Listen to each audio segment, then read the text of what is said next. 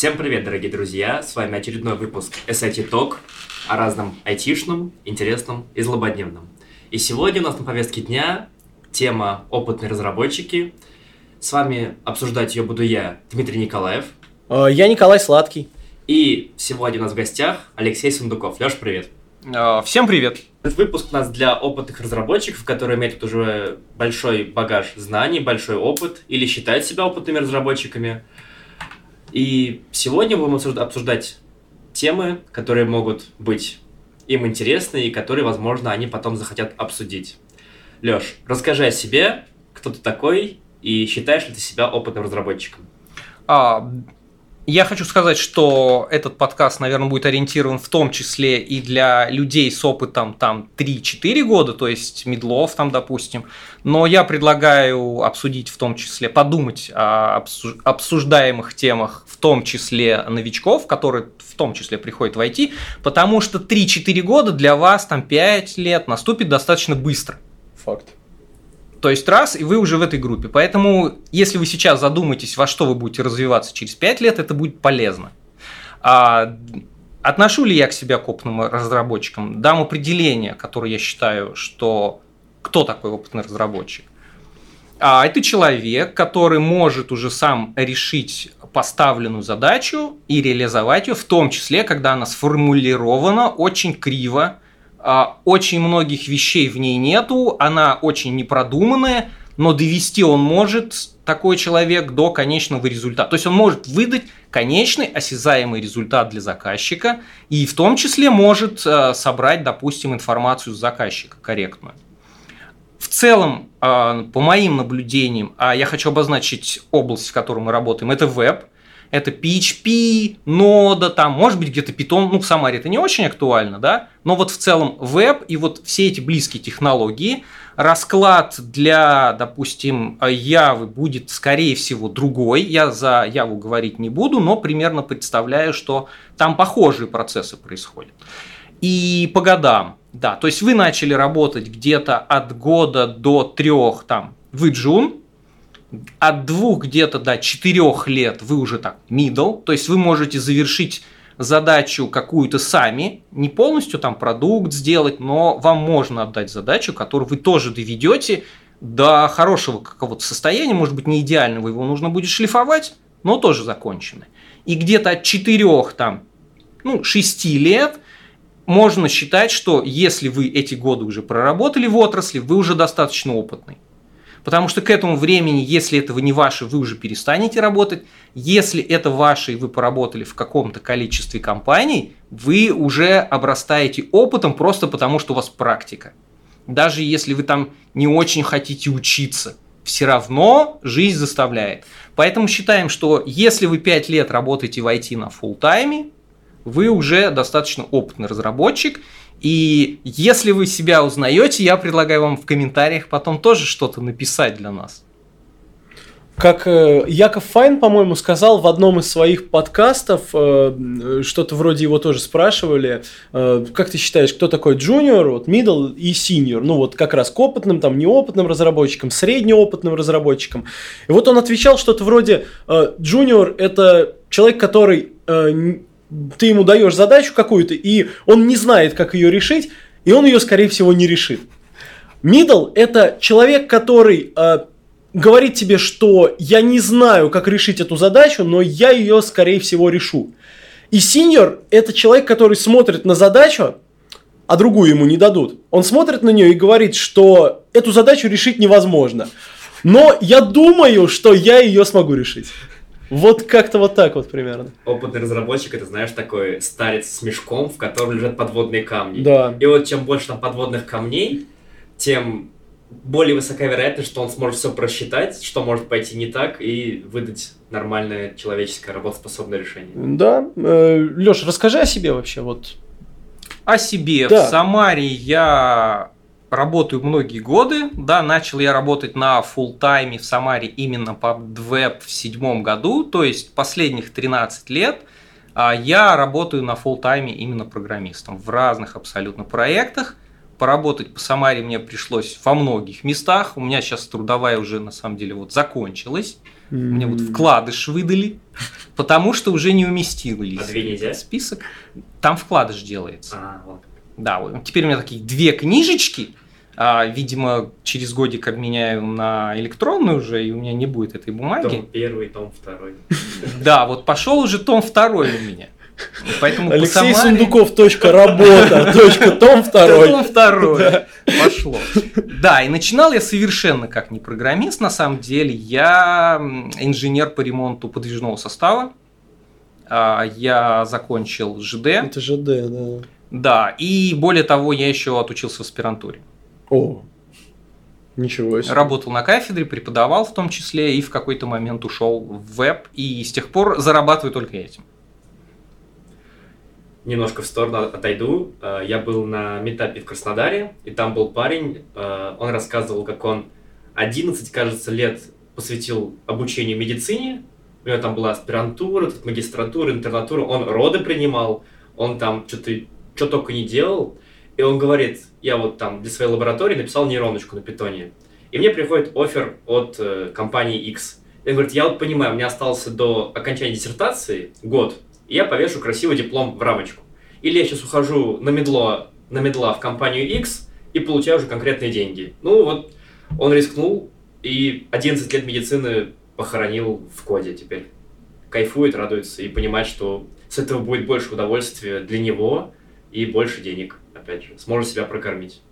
Ну, вот у меня примерно такие же были соображения. То есть на тот момент я прикинул, а, какие у меня перспективы, а поскольку я перспективы, естественно, вокруг себя вижу, потому что я работал уже на тот момент в том числе, и я понял, что несмотря на то, что в те годы вот интернет и веб, он был, а, ну, денег там не было, понимаете, туда люди приходили действительно увлеченные. Отличие вот текущего времени, никаких курсов не было. Ну да? это же вообще времена Фида, вот это вот. Нет, э, Фидо раньше еще Раньше был. еще Не, Фидо не, был. Фидо уже в третьем, тут да, уже- году было? Да, это было пораньше. Да, да, Седьмой год это все-таки уже Аська.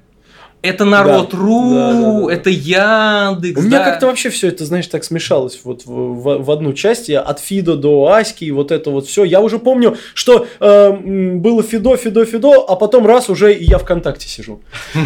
Как-то вот так вот. Да, Не, неожиданно. Я Фидо не застал, не лазил, потому что, говорю, я был не из этой отрасли, хотя интересовался ей. И вот, собственно, когда ты смотришь, какая у тебя перспектива через год, два, три, сколько ты получишь, ты такой смотришь, думаешь, ой, нет, а здесь уже что-то другое явно перспективнее. И несмотря на то, что даже тогда денег в вебе было не очень много, сейчас это, я скажу, более понятно. Более понятно, например, для компании, для чего им нужен сайт. Многие уже понимают, когда он им нужен, когда он не нужен. Тогда все делали сайты. Было много всяких веб-студий, все клепали сайты. Для чего, непонятно. Сейчас даже понимают, какой сайт им нужен. То есть Да, не Да. обязательно городить целый там огромный сервис, если тебе нужен телефон там разместить и тильда какая-нибудь, Да, да. да, это да. четко понимают. Да, вот да, сейчас да. из-за этого приходят деньги. Понятно, что нужно делать, понятно, на чем нужно делать, и деньги в отрасль за счет этого льются. Тогда этого не было, но несмотря на это, это было гораздо выгоднее, чем если бы я продолжал работать в том направлении, в котором я а, отучился. И я, в общем, написал заявление и устроился в- работать в студию. у нас с тобой похожие пути. У многих я, я похоже. тоже, да, с завода ушел в студию. Коля, привет. Да, Коля ушел не с завода, но тоже ушел. Из мест не столь тоже пра- Практически да, только с другой стороны. Ну да, было, было дело. И раз красной нитью у нас сегодня проходит термин опытный разработчик, давайте обсудим, а вообще нужны ли компаниям опытные разработчики и зачем? Вот, Коль, как ты считаешь? Опытный разработчик. Кстати, наверное, надо тоже сказать, чем я-то занимаюсь, а то, может, кто-нибудь первый раз слышит, э, а может и нет. Ну, в общем, работаю я техническим директором в компании Unmedia.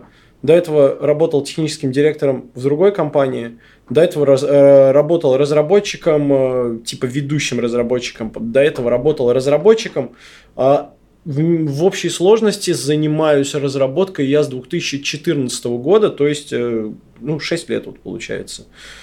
Вот. Ну, много чего я делал. Начинал я вообще изначально с Java, э, но пожалел меня э, боженька, и как-то не пошел я работать на Java. Вот. Ну, то есть я ей деньги я зарабатывал, но это было дома. То есть у меня был один товарищ, который мне подкидывал всякие задачки, которые нужно было делать за него, скажем так. И, и я это делал.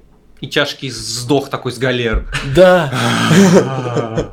Вот, а, но я вообще готовился, да, вот именно в э, га- галеризироваться, скажем так. Вот это год 2014 как раз где-то был. Э, Ну, я в крекер собирался идти. Вот. Ну, кстати, меня туда не взяли, потому что у меня технического нет образования. Я этот необразованный.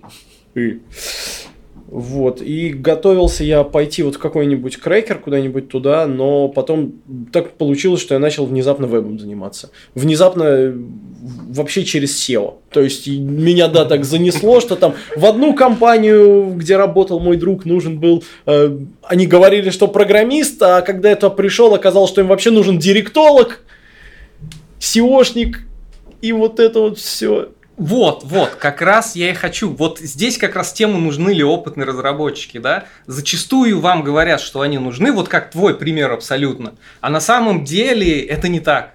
Вот Да. как в твоем примере.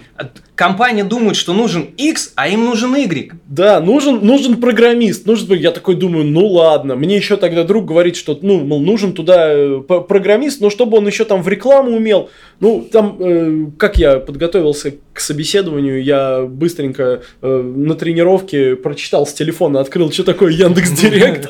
Между подходами. Да, пришел устраиваться, меня спрашивают, ну, а ты вообще, ну, как бы опыт-то у тебя есть? Я говорю, конечно, естественно.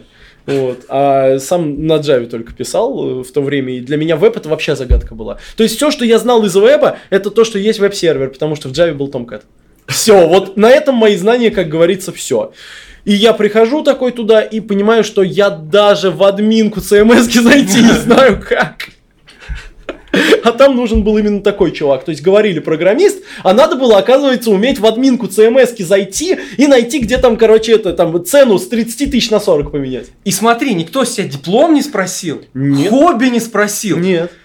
Тебе такие, слышь, это лопата, ты готов копать? Ты такой, я готов копать. Да. Пошел копать. Вот в, в чем разницу я вижу, да, между там седьмым, там, восьмым годом. Мгм. Ты приходишь и говоришь, готов копать? Ты готов копать и копаешь. Ну да. да. А сейчас э, говорят, вот тебе лопата, а нужна не лопата. Ну, вот это вот, кстати, да, вот мы как раз к этому подходим, получается, нужны ли опытные разработчики? Ну, во-первых, э, как вот ты сказал, да, то есть надо сначала понять, что такое опытный разработчик. Вот если вот как ты говоришь, у нас, в принципе, у всех здесь мнение схожее, э, наверное, да? Дим, ты согласен с Лешей, да? Конечно, Вот. Я тоже согласен э, с этим определением, э, с Лешиным, поэтому я думаю, что вот такие опытные разработчики, они, конечно, нужны. Ну, то есть они, они нужны как бы вообще вот, ну, просто в вакууме. Что есть какой-то опытный разработчик, он приходит и решает задачу. Вот. Но, ну, тут, наверное, надо отталкиваться от другого. Же надо от задачи отталкиваться, а не от того, что опытный разработчик нужен. Вот как раз как ты круто параллель и, и привел, что я туда пришел, да, нужен был там программист. Они говорят, нам нужен программист. Оказалось то, что там нужен вообще не программист. И я там первую неделю, сначала я, короче, первые два дня пытался разобраться, что там из себя эти CMS вообще представляют, что такое модекс. Там- Ну, на Модиксе я с ним работал. Да, да, да, да, да. Я, меня потом, кстати, очень сильно засосал вообще. Я там для MODX кучу всего в open source написал. Но ты в ядро его не видел код? Ядро видел, видел. Я в седьмом году, когда в ядро видел, я ужасался, конечно, Ну, но я его перепиливал. Там трэш. Там трэш. Я не понимаю, почему на нем сейчас люди пишут. Да, ну, а чё, как бы, там, да, по инерции реально. Ну, типа, не, меня больше всего, знаешь, что... не пишите на Модиксе. Не люди, надо, не, не, не надо. пишите, не пишите. Э, Мне на модексе меня больше всего убивала вот эта вот фигня, то, что там данные сериализовываются в э, табличке. То есть у тебя э, твой код, некоторый твой код, вот снипеты, чанки, да. И Можно, можно, я проекты можно. сносил. А я, я написал в open source, короче, целую сборку, штуку такую, и я там Gitify взял, короче, еще несколько штук, все это соединил, переписал Gitify, законтрибьютил в Gitify в свое время. И вот у меня оно все доставалось. Через консольку, там, пишешь команду, оно ходит в базу, делает, э, значит, сериализацию в этот, в YAML. Вот. А потом э, ты это все в гид засовываешь. Ну, у тебя там все нормально, дифы, там все дела. Потом э, ты это у себя э, пул делаешь, опять команду, и оно тебе десериализовывает базу уже. Десериализацию делает Ну, базу. понятно. Ну, классно, еще работало же. Ну, трэш, ну, трэш. Про твою историю Java SEOшника я вспомнил недавно, прям был вопрос. Мне говорят, кем работаешь? Я говорю, ну, программист. Мне говорят, а ты вот программы пишешь или компы чинишь? Я такой, да. Но люди уже понимают разницу, понимаешь? Уже понимают, потому что многие говорят, ну собери мне компьютер, ты же Ну, программист. хотя бы, да, тебя хотя бы спросили. уже. Да, понимаешь, то есть люди догадываются, что это вообще-то ветеринар и врач, это... Это вроде врачи какие-то, но они чем-то отличаются. Не, однажды у меня было, я, по-моему, уже рассказывал, но неважно. Расскажу еще раз. Да. Была клевая история, типа, ты же компьютерщик, слушай, у меня вот на симке 500 рублей, сними на карту мне их, перекинь, пожалуйста, очень надо, вот прям горит. Я говорю, ну, нет. Трэш какой-то вообще. Итак, я, кстати, продолжу твою мысль. да? Давай, давай. А основная мысль в том, что не то, что они вообще типа не нужны, понятно, что опытный разработчик нужен. Но я про то, что рынок, а, то, что вот декларируется, ты, а, многие компании такие, ну вот нам нужен там опытный. А Это понятно, почему они так говорят. Они на самом деле не очень понимают, кто мы нужен, Ну потому да, что нет да. экспертизы Нет внутри, экспертизы, который да. скажет, что нет, вам нужен э, человек, который админку открывает и 10 там, эта девочка там условно за 20 тысяч Да, это делает. да, да? да, да. Нет экспертизы, поэтому они говорят, типа, нам нужны опытные, они, понятно, нужны. Но я как раз говорю, это соотношение, как и на рынке, предложений и то, что рынок реально какой есть. Вот по мне предложений и рынок, который реально есть, он маленький, вот этот реальный рынок, при этом он декларируется как большой, потому что все пишут в вакансиях, собственно, одно и то же, потому что не понимают, что нужно им другое. И поэтому, в принципе, круто, когда у тебя, скажем так, опытный разработчик, а, но вопрос, сколько ты ему готов платить, опять же. И какой профит это тебе отбивается. То есть, понятно, что любая компания бы взяла бы опытного разработчика без вопросов, но вопрос, сколько она ему готова заплатить. Да, Ну, если бы она да, стоила да. 20 тысяч, все бы нанимали опытных, вопросов бы не было. Но здесь вот, и в том числе, почему а, мне захотелось поднять этот вопрос, а, для того, чтобы рынок управлялся с точки зрения, ну как-то повлиять, может быть, с точки зрения и работников, не только работодателей. Чтобы люди лучше осознали свою вот эту принадлежность, допустим, и идентифицировали себя условно с этой группой, поняли, что они входят в эту группу условно, какую социальную, по профессиональному признаку, Мгм. и условно пытались как-то с этим работать, там, я не знаю, искали коллег, как-то договаривались, там, я не знаю, а, смотрели, сколько дают, там, обменивались каким-то опытом, Мгм. чтобы рынок регулировался и с этой стороны, потому что сейчас он, по сути, определяется даже не рынком пониманием, а вот этой информационной шумихой, которая создается компанией. Ну да, да, это, это так и есть. Ну, оно, оно же, в принципе, так и работает. Но это здорово, когда есть какой-нибудь э, реально технически грамотный уже чувак у тебя такой там Team Lead или там вот CTO или еще кто-нибудь, который может понимать, а кто ему нужен-то вообще сейчас. То есть вот человек, который этим всем управляет. А если такого человека нету, и есть просто там, э, ну, бизнес, грубо говоря, и прослойка между разработкой и бизнеса, э, бизнесом это какие-то ребята, которые там ПМы, например, которые только в предметную область, а не в техническую, и HR еще, который просто ищет. И вот это вот, да, начинается как раз бурление. Сломанный телефон. Нам нужен, да, нам нужен опытный разработчик. О, почему нам нужен опытный? Потому что у нас все горит. Потому что у нас все горит. Нам, нам пожарник нужен. Нам нужен чувак с огнетушителем, желательно с большим. А если он с большим огнетушителем, значит он какой? Правильно, опытный. Нет, Всё- самое интересное, логично. когда нет экспертизы, а есть вот там э, девочка HR, и никто ее не контролирует, то мы видим вакансии, то есть человек должен э, от готовки вкусного кофе до проектирования ядерных двигателей на системного администратора за там 15 тысяч рублей в месяц.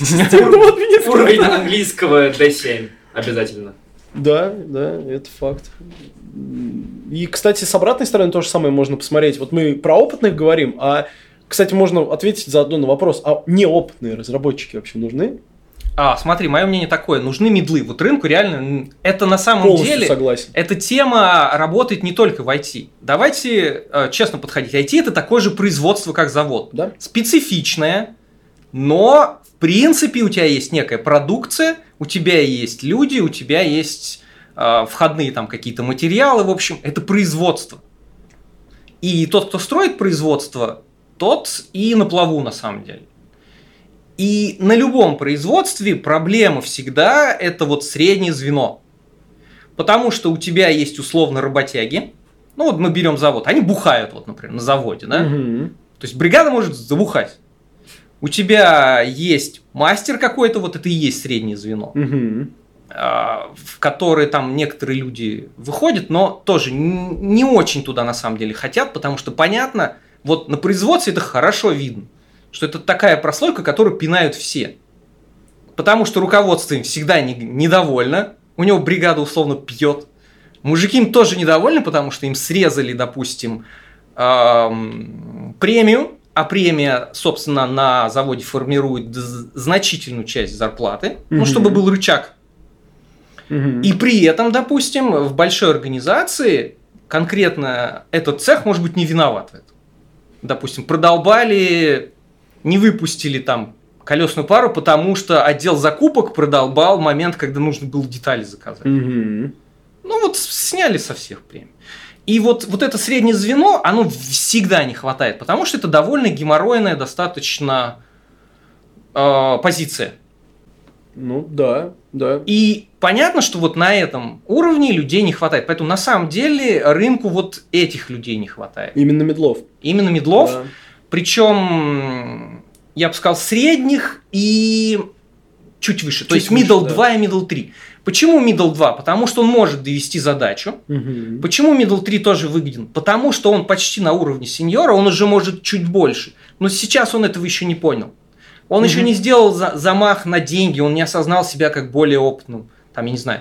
У него не перешло, что я работаю сейчас 5 лет, все, я, наверное, уже опытный, я что-то побольше, наверное, хочу. Мгм. И он как компания стоит еще меньше сейчас. А работать он может лучше. Где-то он может решить задачи. И проблема, например, для работника, на мой взгляд, в том числе, потому что его вот эти усилия, они не видны и не, оц- не могут быть оценены. Поэтому человек увольняется, переходит в какую-то другую компанию, осознав себя более опытным, он пытается устроиться на там, позицию повыше, там что-то получается, что-то не получается, но в любом случае он как бы вот в эту группу уже перешел. И добро пожаловать в, во все проблемы, которые мы начали обозначивать. Кстати, предлагаю, наверное, вот сейчас коснуться вот этой эволюции. Э, Джун, middle, сеньор, а дальше пишут Team Lead. Дальше менеджмент. Ну да, да, дальше. Middle мы- senior и дальше менеджер какого-нибудь направления обычно. Вот, вот последних, я не знаю, два года я это активно вижу, может быть, два с половиной, когда пишут развитие типа технического специалиста, а потом хопс, и на самом деле это другая область деятельности. Да.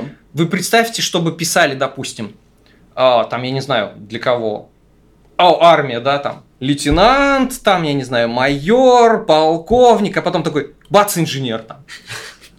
Ну, это же о другом совсем. Вот для чего это? Зачем это делается? Почему? Потому что для меня вот это показатель того, что как раз опытный вот этот человек не нужен, и начинается тема, а чем его занять? Ну да, да. Мне, кстати, очень понравилось, вот я сейчас наткнулся на видео буквально позавчера Дорофеева Максима. Мгм, Да, знаю. Прям мне понравилось, очень круто, он весело достаточно все это рассказывает. А у него есть пример вот с задачей, когда там у него бородач и команда. Мгм. Не видел это видео? Нет, нет, не видел. Ну, смысл в том, что у него есть доклад достаточно старый, 2014 года, называется «Эффективная неэффективность». Мгм. Он рассказывает, почему не нужно загружать вот этого бородача, допустим. Типа приходит менеджмент, и им нужна эффективная работа. И типа они смотрят такой, а вот этот бородач, типа узкое место, давайте нагрузим его еще задачами. И вот у него там с примерами, с объяснениями, почему он там в результате засыпается, Мгм. все им недовольны, он плюет на все, уходит и все разваливается. Хм. Вот это для меня попытка как раз, вот у тебя есть какой-то опытный человек, нагрузить его дополнительной работой, Мгм. которой, а, в принципе, о другом. Она может быть интересная, но это другой вид деятельности. И нужно понимать, опять же, для себя, если вы там достаточно опытный разработчик, если вас туда проталкивают, вам нужно а, не смотреть в серверах что-то, не язык новый учить. Вам нужно учиться работать с людьми, софт-скиллы. Ну да. В том числе нанять человека. И самое главное для многих, допустим, уволить. Когда ты технический специалист, ты такой, ну вот Васю сейчас он вот Джун, ну вот мы его еще подучим. Он перейдет там в мидло, наверное, это будет хорошо, но вот здесь ему это надо, да? А когда вы работаете на уровне менеджмента, вы др- по-другому должны думать уже. Вы должны думать, Вася сейчас Джун, мы на него, вот что-то у него не идет, мы на него полгода тратим, через полгода он ощутил себя медлом и ушел в другую компанию. Зачем мы его учим для другой компании? Вот это вот очень важный момент. Очень важный. За последний год, наверное, даже, наверное, за последние два года я прям э, не кисло так джунов подкормил, они стали холеными, щекастыми и ушли в другие места. Причем, э, когда из-за чего было, то есть в некоторых кейсах это, э, ну, была там банальная нехватка денег какая-то, то есть если там, например, мы не могли ему платить столько, сколько платила другая компания, то и на- э, в других кейсах это уже э, совершенно не про деньги, совершенно не про команду и не про таски, это вообще про стек технологий, может быть. То есть э, чувак, например, сидел, писал на ноде какое-то время, э, познакомился с Java, и вот ему понравилось. Ну вот нравится ему деревянность, нравится ему вот эта жесткость, нравится ему линейность. Вот нравится ему писать на Java. Вот Spring это вот для него вот все супер круто. Он уходит э, работать э, со Спрингом. А, кстати, вот на мы за кадром, да, изначально немножечко обсудили недавно прошедшую, я не знаю, как онлайн встречу. эм, Вебинар. Вебинар это, наверное, был, где раз- рассматривали резюме, где были представители и разработки и HR. -ов. Вот мы- мне очень понравилось. Спасибо тем, кто пришел, рассказал. Собственно, было очень круто. А, Спасибо Александру. В- О чем там в том числе и упоминали. Типа, если вы переходите часто с места на место, типа, вот для нас это подозрительно. Ну да. Вопрос о разработчиках. Вы такие, а я хочу технически продвигаться в стеке X, я понял, что он мне не нужен. В компании, в которой вы сейчас работаете, его может не быть. Для вас, как для технического специалиста, если вы хо- хотите развиваться именно как технический специалист, может быть логично и правильно перейти в другую компанию. Зачем работать то, что вам не нравится, вы будете это делать плохо в любом случае. Какие-то отговорки будут ну, не люблю слово это эффективность, но мозг себя будет обманывать. Да? Если вам это не интересно, вы будете это делать с трудом. Мгм. Переходите в другое место. Но вот когда вы это делаете, помните о том, что рассказывали HR. О том, что если вы часто меняете места, для нас это смотрится подозрительно. Ну вот прям недавно с кем-то я обсуждал эту тему. У меня просто эта тема тоже такая, и я прям э, к этому очень трепетно отношусь. Особенно это касается ребят, которые вот в Москву уезжают, еще куда-то. Вот деньги делать. Вот реально зарабатывать деньги, ну как разработчик. То есть эм, э, у меня просто есть знакомые такие реально, которые так делают, и я много раз им говорил, что ты подумай, подумай, что ты делаешь, потому что сейчас, конечно, ты денег зарабатываешь, но в конечном итоге ты приходишь в компанию, и видно, что ты ходишь просто за деньгами. Вот реальный кейс. Э, Приезжает чувак в Москву, идет на первое же собеседование, очень классный разработчик, он прям скилловый, но он а, алгоритмист. То есть он прям вот по алгоритмам такой, прямо э, вот все, вот с алгоритмами, с э, структурами данных у него все очень круто, при этом он там половину паттернов вообще не знает.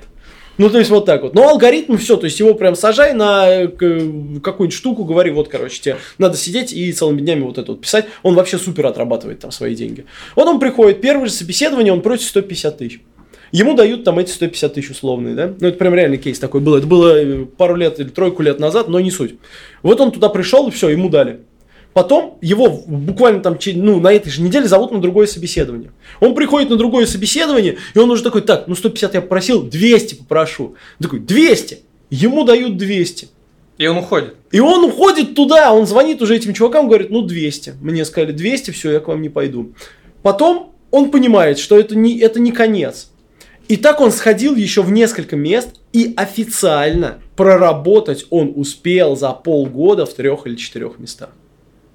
В Москве это прокатывает. Да, в Москве это прокатывает, но и все равно, я честно скажу, мне, ну, я, я, я никогда не говорю, что там не надо за деньгами гоняться, ну, как бы, естественно, все мы денег хотим, да, э, ну, это понятно, то есть мы на них кушаем, живем, это абсолютно адекватно, но нужно и к этому тоже вопросу адекватно подходить, потому что когда ты пора, пришел в компанию, вот, X, поработал там 3 месяца. Но это мало. Пришел в компанию Y, поработал там 2 месяца. Пришел в компанию Z, поработал там еще 3 месяца. Если ты придешь, ну честно уже скажу, как бы про себя буду говорить, если придешь в мою компанию, даже если ты офигенно скилловый чувак, я тебя просто не возьму.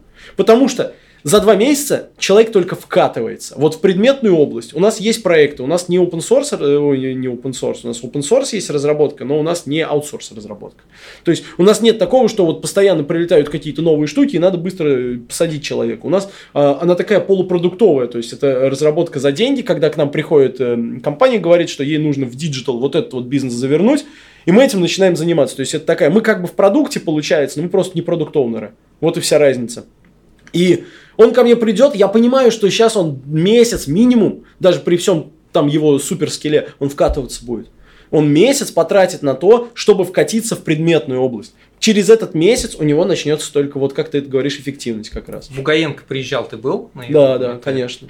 Да. Вот помнишь, он, вот мне понравилось, что он говорил, mm-hmm. что делайте свой проект и доводите свои проекты, более, делайте более их умными. Пишите тесты. Да тратьте на это время. Да. Почему? Потому что тогда у вас новый человек, который придет, будет вкатываться быстрее. Да. И реально, вот я считаю, что так, вот он прав. Вот чем мне понравилось, я честно опоздал на его выступление. Я не думал, что оно такое будет интересное и полезное. Я шел совершенно с другими ощущениями, но понял, что он очень офигительно не, он круто рассказал. Он очень вообще, круто, да, мне кажется, мало хороший. кто понял и согласился угу. с ним вот о чем понятно, что много у него каких-то спорных моментов, но в целом я считаю, он в правильную а, сторону двигает, и в том числе, вот почему я его вспомнил, один из его посылов, что будущее развитие отрасли в чем будет? В расслоении. Угу. Одна из его мыслей была, что сейчас джуны получают слишком много, а опытные разработчики на самом деле меньше. Ну, Из-за да. этого получается По скиллу, да, отрыв вообще, про, там просто пропасть Там разница в 30 там, процентов да. по зарплате зачастую, да, но то, что может делать там даже middle или более опытный, оно не соотносится. Э, проблема в чем? Э, сложно провести метрики. На заводе у тебя есть критерии, у тебя есть, допустим, ГОСТы, когда ты условно болванку фигачишь, у тебя есть человек, он должен по стандарту там делать эту болванку столько-то в смену. Угу. И здесь понятен KPI. Не сделал заданное, денег не получил. Сделан, там проще. У нас чуть сложнее.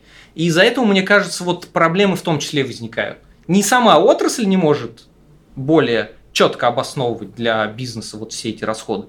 Да, ну, тесты для чего? Ну, тесты, чтобы там проект был стабильнее, там вот, чтобы он не падал. А в каких-то проектах проект может валяться нерабочим день, это допустимо. Да. Ему важнее, что у него бюджет вот есть вот такой. Вот я э, там в пару проектов участвовал, Почему я до сих пор в них заглядываю, меня там привлекают, и я людям помогаю? Потому что с точки зрения владельца, вот я знаю, что вот он очень адекватный человек. Он понимает, что на рынке, на котором он работает, потолок вот для него лично такой, денег вот он потратить на это может столько, он не ищет опытных разработчиков. Он ищет людей, которых может привлечь условно на 1-2 дня, заплатив там их может больше рейд, чем это там на рынке, он понимает, что они ему какие-то объем работ сделают, нужный ему. И это можно не касаться следующих, там, не знаю, полгода, пока что-нибудь не сломается. И вот это приводит, с одной стороны, к чему?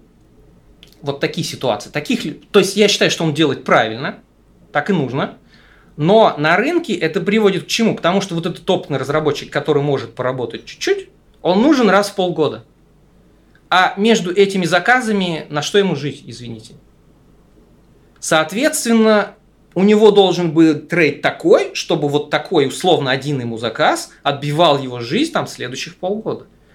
И здесь я считаю, что Егор правильную мысль высказывает в том, что будет вот это расслоение, потому что кризис все-таки назревает – и э, более опытные начнут все-таки больше требовать, больше получать, и больше рынок формировать. Потому что сейчас получается, что такого человека привлекли, он работал, работал, работал, в результате он оказывается все-таки где-то недоволен своей позиции, потому что в том числе как опытного его начинают тянуть менеджмент, он начинает в том числе узнавать, сколько там другие получают, и хочешь не хочешь, он начинает об этом задумываться. А, как бы я считаю, что в проекте лучше, когда люди не знают, сколько получает. Вот, вот Лебедев опять же так делает, да, я считаю, это правильно. Ну, у тебя не висит э, на подсознании вот эта тема, что, да блин, Вася-то получает э, больше на десятку, что это я должен делать, вот пусть Вася это и делает. Да, это нездоровую тему создает. Но в целом, если ты к этому не подходишь осознанно, вот к этой именно теме, что у тебя на подсознании это будет висеть, то это будет на тебя действовать. И опять же, вот обращаясь к опытным, если ты опытный разработчик и тебя вот начинает клонить в эту область, то нужно вот такие вещи начать осознавать, Потому что как на, на тебя, как на разработчика, это может влиять. Вася получает всего лишь на 20 тысяч меньше, чем я, но, блин, он это будет два месяца делать, а почему я? Вот чтобы у человека, скажем так, вот не возникала такая мысль, либо если она возникала, она не влияла на его работу. И это опять же про софт-скиллы снова все становится. И Егор вот как раз и говорит о том, что неизбежно это расслоение. Mm-hmm новички начнут получать, должны получать меньше, более опытные должны получать сильно больше. Именно потому что время, работа, которую опытный человек, и проекты, в которых он нужен, их не так много. Это проекты, которые только стартуют где нужно подумать там, об архитектуре. Вот в том числе на его этом рассказе, да, он рассказывал, что вот сначала вам нужен там офигительно скиллованные люди, это чтобы продумать архитектуру. Это да. Факт. Потому что если ты это дашь даже метлу, он мозг себе взорвет и будет две недели думать, как это лучше. Так он самое главное придумает что-то очень сложное. У него просто еще скиллов нет придумывать простое. Он придумает какую-то очень-очень сложную балалайку, на которой потом всем играть. Может сидеть. быть. Которая потом будет вкатываться люди очень долго. Да, ну а, а так обычно и бывает. Ну, то есть это есть куча книжек про это. Э, типа там чистой архитектуры, например, э, того же самого Мартина. И есть куча опыта. Вот реально опыта, который ты получаешь, переходя из проекта в проект, ты видишь уже, что здесь, э, например, вот написано так, вот там есть там условный MVC какой-то, а есть там условный MVVM какой-то, а есть там условный MVC, но с расслоением, там, когда у тебя уже там начинаются репозитории, да, есть у тебя уже э, DTO-шки, какие-то, есть у тебя отдельные слои, которые за сервис-лейер отличают, которые отвечают за э, именно бизнес-логику, логику, когда ты ее не думаешь уже, а куда мне там ее в контроллер там или в модельку запихнуть, и не городишь вот эти велосипеды. Вот ты когда уже погулял по проектам, посмотрел на это, на все, у тебя есть уже вот архитектурный слой какой-то. Мешок в голове. Да, ну реально, когда ты уже понимаешь, что э, вот здесь это надо применять, а здесь это. И когда к тебе, например, приходит бизнес тот же самый и говорит, что мне нужна вот, вот там такая штука, она должна закрывать какие-то решения, ты уже сразу представляешь, что так, окей, что у меня было похожее вообще в жизни, с чем я работал, на каком проекте я был, был вот это, вот это, вот это. Так, отсюда надо это взять, отсюда можно вот это взять. Так, но вот это мы выкинем, потому что это здесь не нужно, а это вообще плохо работало. Так, а это не надо. И все, вот ты уже архитектуру какую-то придумываешь. И выясняется, и... что бизнесу вообще нужно не это, а что-нибудь другое. Может, быть, бизнесу, может быть, бизнесу вообще ничего не нужно. Такое Или тоже, так. такое тоже бывает. Но ты уже как какой-то такой псевдоархитектор, ну вот опытный разработчик, ты уже можешь это предложить. А че, ну а middle, ну а что middle? Ну middle умеет классно закрывать, например, свои таски в жире. Вот есть таск, он закрыл. Он, ну, да, и, и есть, если мы говорим про большие компании вообще, то это может быть вообще таска, ну типа специалист по э, рисованию красной кнопки. Вот это вообще распространенная же штука, когда есть специалист по рисованию красной кнопки. Он так-то синюю может нарисовать. Но вообще есть в компании специалист, который занимается рисованием синих кнопок. Нет, есть бывают, например, специалисты по анимации. Ну Они вот, пишут да. там на canvas е анимацию. Типа вот он самый крутой аниматор, его вот кидают, все будет красиво, там плавать, летать, ездить а его убери и, типа, а, а, так, а что теперь с этим делать? Ну и вот, э, допустим, он скилловый разработчик, он прям в этом canvas е уже прокачался, ну вообще мама не горюй. Да, это э, даже в Москве есть э, профессия такая отдельная, они так прямо размещаются, это Creative Frontend называется, mm. Creative Frontend. Вот, и ты туда приходишь этим заниматься. Вот там работаешь, вот ты там уже, ну, там был джуном, стал медлом, да, уже ты синьор, и ты вот в анимациях вообще рубишь фишку. Вот очень круто рубишь. А потом вот начинается вот это вот как раз то, про что ты, Леш, говоришь, то, что так, ну ты уже это синьор там, да, пора к тебя, наверное, в менеджмент. А знаешь, как это происходит? Ты пока новичок, ты пилишь эту анимацию неделю, а Да. теперь ты делаешь ее за день. Да, за день. И, И круто. естественно, эффективные менеджеры такие. Ну, блин, вот у нас человека часы сократились, ты стал это делать быстрее, у тебя вот это время освободилось, надо его, опять же, отсылка к Дорофееву, да, давайте Да, вот тебе да. еще... А у него, кстати, очень крутой там есть а, на слайде ролик, где поезд въезжает, короче, а, в тоннель, а тоннель меньше, и он пропихивает там кровище уже ничего. Все, все ссылочки мы прикрепим в описании.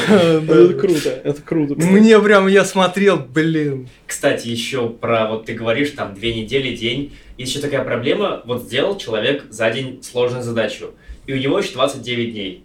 И ему может стать скучно, и просто потому, что ему скучно, он может начать ходить по собесам. Ревью. Вот. Пусть ревью зовется компанией. Да. То есть ревью, напиши тесты, да? Тесты, тесты, да. Принеси непоправимую пользу своей команде. Должно это быть свободное время. Потому что вечно тесты у всех валятся, вы их вечно не доделываете. Вечно вот эта тема, что здесь это криво, здесь инфраструктуры. Всегда этот пул задач есть. Да. Всегда он Всегда делает есть бэклог. полезные штуки. Всегда есть бэклог, надо А бэклог, лезть понимаешь, смотреть. если ты возьмешь задачу из бэклога, она от бизнеса пришла, я потом ее спрашивать начну. Вот это, Это время факт. нужно Это факт. тратить. Вот хорошо, договорились, продали 29 дней, сделали за день. При- принеси команде пользу. Не, ну, в смысле, для меня это как раз есть показатель профессионализма. Ты понимаешь, что это полезное? Бизнесу зачастую это нельзя продать. Опять же, я вот э, смотрел многие выступления Егора, и там ему тоже спрашивают такой вопрос. Вот тесты писать, все эти дела, а как это бизнесу продать? Вот, вот он высказал мысль, которую, собственно, я вот со- абсолютно к такой же прихожу, он говорит, никак. Вы пришли к врачу. Он говорит, вам нужно сначала пройти анализы. Просто в каком-то видео я смотрел этот пр- пример, мне очень понравился. Мгм. Вы же не говорите ему, ну нет, слышь, зачем на анализы деньги тратить? Давай ты мне скажи, что со мной. Он говорит, нет, слышь, ты либо иди к другому доктору, либо давай Мгм. анализы сдашь, мы сделаем какой-то диагноз, проверим его, если дать, выпишем тебе лекарство, посмотрим реакцию. Если а это не поможет, возвращаемся на пункт 1 и все повторяем. Там это работает, а почему это не работает в разработке? Если вы профессиональный разработчик, вы понимаете, что вам, допустим, нужны тесты. Для того, чтобы когда у вас там пришел middle или новичок, он начал писать, он мог бы хотя бы их запустить и понять, он сломал вот то, что он внес или нет. Вы для себя могли понять, вы можете это в прод выкатить или не можете вы это выкатить. А не так, что тесты не работают, или они работают, но они не отражают реальной ситуации, потому что вечно некогда ими заняться. И вот это продается, по мне, только в одном случае можно продать бизнесу, как профессиональную экспертизу. Когда не ты спрашиваешь, делаем тесты или не делаем, а ты говоришь, нужно сдать анализы, потом будет диагноз. И тот, кто не готов сдать анализы и диагноз, пусть идет к другому врачу. Там, не знаю, хироманту какому-то, который посмотрит на твою фотографию и скажет, что у тебя запор. Ну вот он к хироманту и пойдет. Определенно, погуглить да. кашель, найти у себя Да. ампутированную ногу. Да, да, да. И вот когда люди, которые с опытом вот чаще это будут делать, и наберется какое-то количество компаний, которые сходят к хироманту, и почему-то окажется, что лечили запор, а у них, а, я не знаю, с сердцем плохо, и какое-то количество из них, извините меня, умрет, то это поможет всем как-то лучше осветим эти темные, темные места вот таким фонарем а, трупов а, некоторого количества или больных, да? Ну это жертва, но это, ну, это такая Это необходимая. нужно, это потому что жертва, вот да. вся эта ситуация по мне складывается именно из-за того, что нет понимания. Нет понимания, что нет кейса. Вот ты э, сейчас рассказывал про архитектуру и прочее. Мгм. Я позволю себе немножко да, откатиться в своем опыте, там, десятилетнем. Когда-то, вот сейчас проще, да, у тебя есть фреймворк, там написано, это сюда ложи, это сюда по дефолту раскладывай. То есть некая архитектура уже есть. Ну вот не во всех, к сожалению, фреймворках это вот... э, в топовых есть. Ну в топовых В есть, топовых да, уже есть да. и все, поэтому используется обычно там 3-5 фреймворков. Почему? Да. Потому что топовые есть на них документации. Ты можешь быть даже джуном и уже начать с этим работать. когда-то этого не было. То есть тебе дают какой-то набор кубиков, Ну да. в которых нет архитектуры, и ты их складываешь как-то. И тогда нужны были опытные люди технические или готовые таковыми стать, потому что ты неопытный, ты начинаешь эти кубики как-то вбивать, что-то с ними делать, у тебя складывается какое-то ощущение, и потом ты уже предлагаешь какую-то архитектуру. Да, вот ты вот и опытным и становишься. Сейчас отрасль тебе это уже дает. Фреймворк по дефолту многие уже вещи раскладывает, тебе даже многие не нужно думать. И именно поэтому вот ты, именно вот этот некий опытный человек, который это делает, он уже здесь не нужен. Ему на самом деле нужно начинать уже чем-то другим заниматься. И по мне одно из направлений развития, на самом деле, если вы такой технический, это в диалог там с бизнесом вести. Да. да. Уклоняться, то есть одна тема это менеджеры, управление людьми, опять же подчеркну, что это другой род деятельности, вы начинаете здесь как джун. Вторая ветка это с бизнес-кейсов каких-то заходить. Оп, а, это проще сделать, чем менеджмент, потому что опытный разработчик уже достаточно опытный, он уже все равно в этом начинает вариться. Первое, что он спрашивает, когда к нему приходит задача, и думает не о том, на каком мы это фреймворке сделаем, а для кого мы это делаем и почему. Может быть, это делать на самом деле не нужно. Да. И уже потом, когда вот он это все выясняет по-нормальному, он начинает думать, что сюда подойдет. Нода, Ява. Может быть, мы это на коленке напишем на баше, я не, там не знаю. Да, ну, это да, тоже да. возможно. Это на самом деле так часто бывает. Сверстать какую-то HTML-ку нужно. Нужно человеку показать, что есть тильда. Банально вот так вот. Все, и кодить ничего не нужно, он просто про нее не так знал. Так я даже могу рассказать реальные кейсы. Вот у меня такие в жизни были, когда приходит заказчик, например, да, какой-то бизнес и говорит, что мне нужна там вот такая-то вот там штука, а вот там должно быть это, то, пятое, десятое. Вот да, ну у, у, убийцу Слака там, я не знаю, да, там Facebook на максималках. Ну, конечно, естественно, ну. да. Вот. Ну, за 50 тысяч, когда это вообще все там понятно сразу, ты ему говоришь, что дядь, до свидания.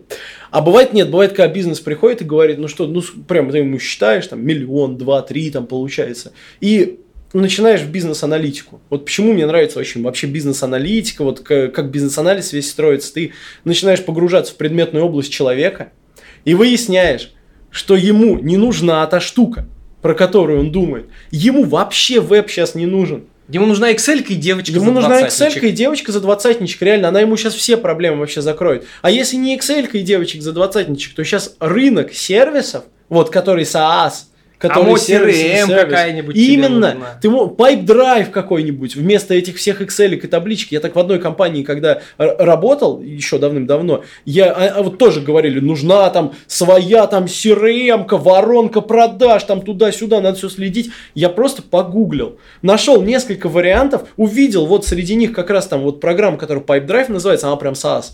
И вот я на основе этой штуки, ну, чуть-чуть костылями где-то, чуть-чуть там вот так вот подвинули, здесь так сделали, сделал, они с ней до сих пор работают. Вот 4 или 5 лет прошло, и они работают с ней, и все у них круто вообще. И платят они за нее тысячу рублей в месяц. Ну, там они даже с одного аккаунта все сидят, то есть им больше просто не нужно. Ну, два там аккаунта, ну, наверное, сейчас две тысячи они платят в месяц. Ну, представляете, да, просто за пять лет, короче, а разработка мы-то считали, сколько она будет стоить, даже если это там один человек. Миллионы. Например, миллионы. даже нечего считать. Миллионы. Это, миллионы. это реально миллионы. Это же саппортить надо. Да. И вот сейчас, да, например, тоже работая, приходит бизнес, говорит, что мне нужна такая штука, начинается бизнес-анализ, начинается просчет, понимание, и ему говорит, что да, тебе это вообще не надо.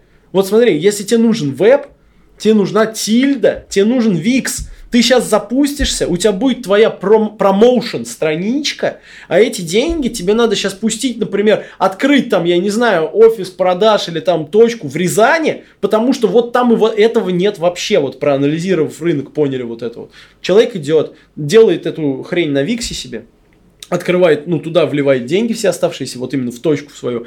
И потом, после этого он к тебе приходит через год, и говорит, что, чуваки, вы очень крутые. Вы тогда мне просто денег сэкономили, я вложился в то, на что вы мне пальцем ткнули, вот теперь мне надо. Опять проводишь и понимаешь, что теперь надо. Только тогда это стоило миллион, например, он тебе миллион бы заплатил, а сейчас это стоит 5. Потому что он развился за год настолько, что ему теперь вот эта балалайка реально нужна. Только больше гораздо, жирнее. И он готов за нее платить. Он получит профит с этого, а потом он еще всем своим друзьям расскажет. Даже, может быть, он не придет потом к вам, потому что, ну, там, вообще в другую там отрасль ушел, другим бизнесом начал заниматься. Но где-нибудь с кем-нибудь будет там пиво пить сидеть, и его спросят, слушай, вот там, вот у меня тут тоже там бизнес, мне вот в, надо в веб, скажет, слушай, есть вот э, ребята крутые, я как-то к ним пришел, и хотел миллион потратить, так они меня отговорили, я вот вложился и, и вон сколько денег заработал. Вот сходи к ним, обратись.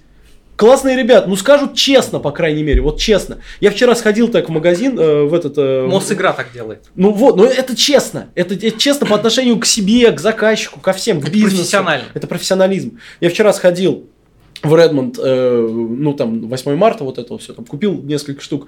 И вот э, э, консультант вот супер крутой был, он прям мне все вообще продал, вот все разложил, показал, прям объяснил, сравнил. И, и я думаю, он такой говорит, да у меня у самого такая штука, ну типа как это, консультант, он же может соврать, просто так сказать. Консультант дома вся техника. Да. А потом подходит, э, значит, э, ребенок с батей, ну тоже они там что-то покупают, и он такой там начал эту редмондовскую колонку крутить, ну как JBL-ку такую. И этот консультант такой говорит, поверь мне, братан, оно того не стоит. Купи лучше JBL. Все, ты сразу понимаешь, что это честный чувак. Он не начал говорить, что вот там это за 3 плохая, а вот за 5 тысяч гораздо лучше, смотри, вот она вот это. Нет, он говорит, вот там соседний магазин, купи там JBL. Вот и ты понимаешь, что вот это честно. И вот это вот, это прям вот тоже с высоты вот этого всего опыта, да, можно посмотреть, что чувак в этом вот шарит. Он настолько шарит, что вот он тебе скажет, что вот это вот тебе штука подойдет, а эта тебе штука не подойдет. Но опять же, он сейчас потерял в деньгах, возможно, там, с этой колонки, но завтра ты Да, конечно. к нему придут, уже купят там какую-нибудь микроволновку. Ну вот я, я, вам, я, я вам сейчас про него рассказываю, и вы уже понимаете, да, что я его как бы пиарю, хотя чувак, по сути, он ничего не сделал вообще. Он просто, он просто честный и крутой. Вот и все, он просто классный специалист и честный человек. И все, теперь вы знаете, что можно туда сходить, и у него там что-то спросить, он вам подскажет там, вот. Вот. Потом он сказал, ребят, дайте денег, есть нечего. Я, я- я такой хороший всем подсказал. Не, ну я вчера нормально у него там купил. А, итак, получается, вот здесь мы уже третий ветвь возможное развитие. Мгм. Я хочу обозначить. Да, первое это что вы уходите в управление людьми. Мгм. Вторая это что вы, продолжая работать в компании, клонитесь в сторону бизнеса, Мгм. в эту сторону, потому что в любом случае вам это при- приходится делать. А, и третье, на самом деле, это вот когда тоже про бизнес, но когда ты уже сам эта компания. Мгм.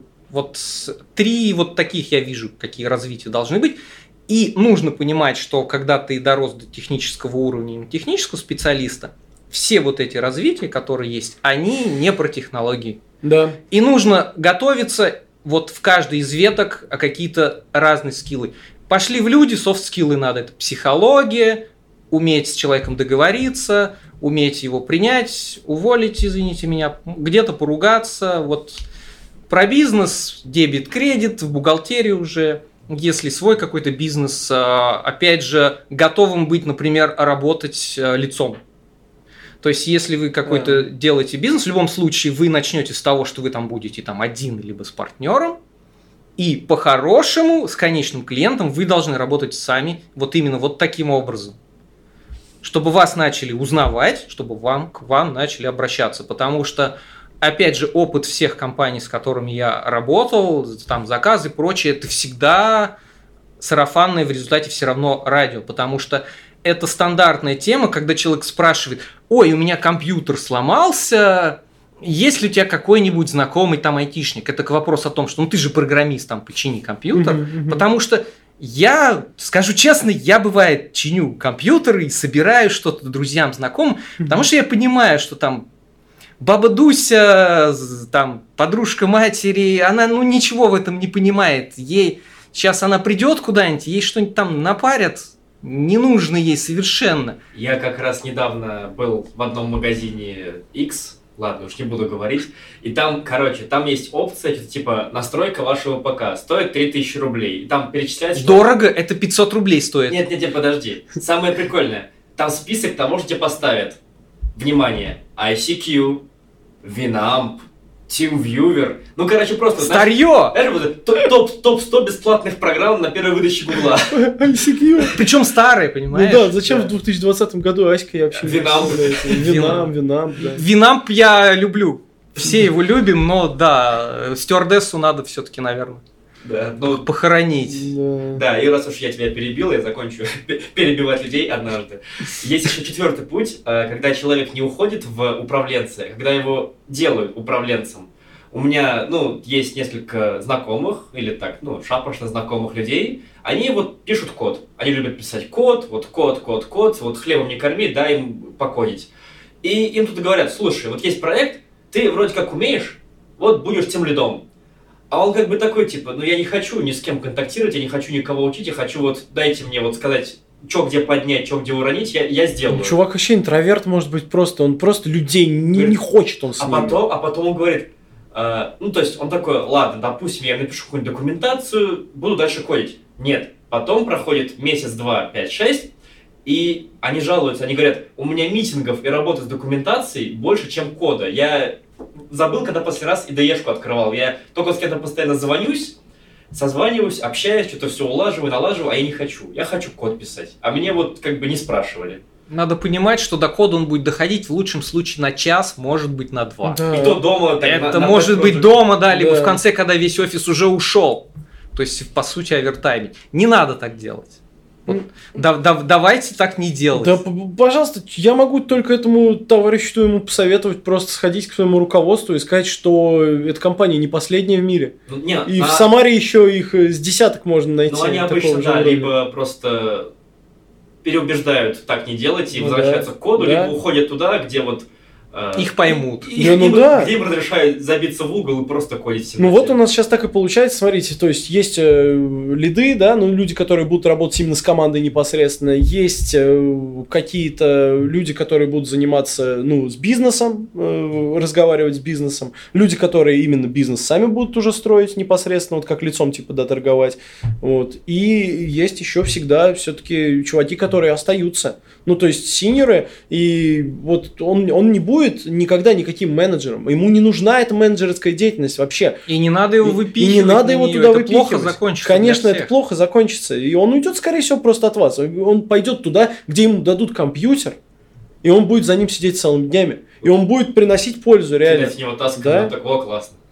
Вот такие чуваки, это, это во-первых, это, ну, есть прям такая каста, которые вот именно senior девелоперы, вот которые вот просто, они вот всю жизнь будут senior девелоперами, потому что они вот прям решают задачи, вот реально к ним приходишь и говоришь, что ну, надо, короче, написать какую-то штуку, которая там, я не знаю, еще там э, давным-давно, там, когда там Монго плохо кластеризовалась, например, вот такие вот чуваки кластера на Монге делали которые прям сидели и писали вот этот прямо сишный плюсовый код, э, прямо жесткий такой, но они вот э, делали вот эту вот кластеризацию. Они решали эти задачи. Тогда эти задачи еще не были решены. Сейчас такие же чуваки тоже, они сидят и тоже решают свои задачи какие-то, которые с этим связаны. Какие-нибудь там э, штуки для Nginx, я не знаю, например, дописывают. Потом это тоже все в open source контрибьютится.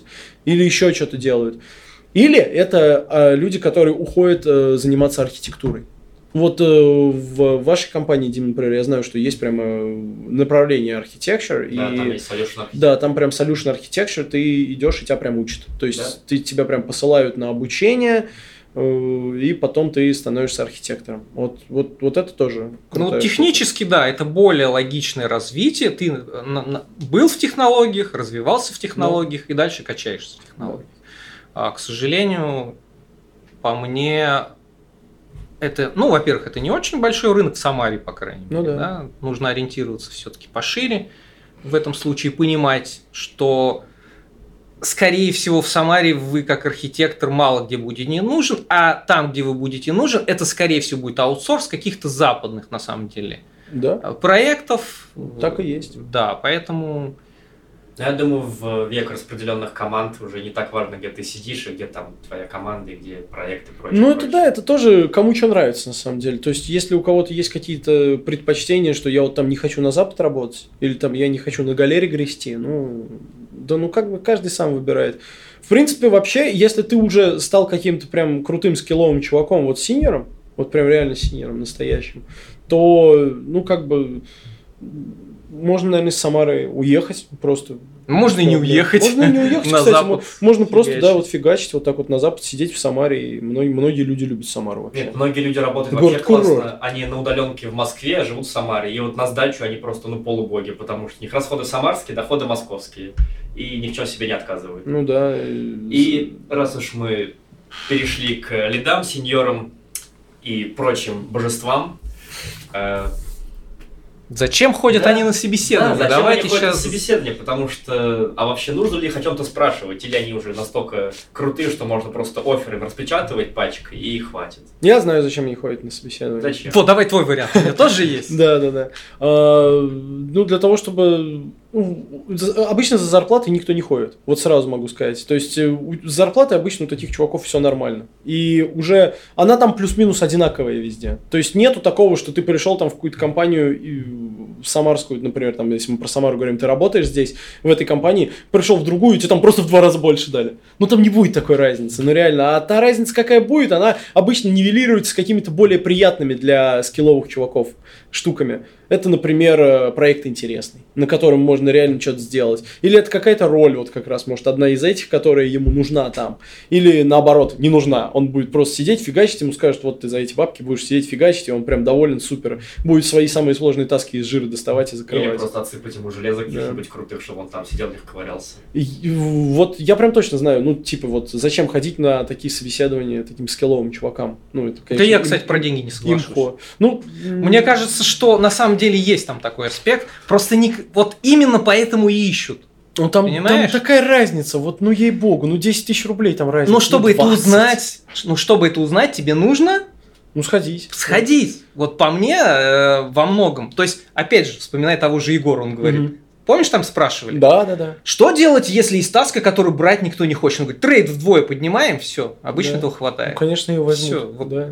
И все, типа, вдвое они поднимают rate.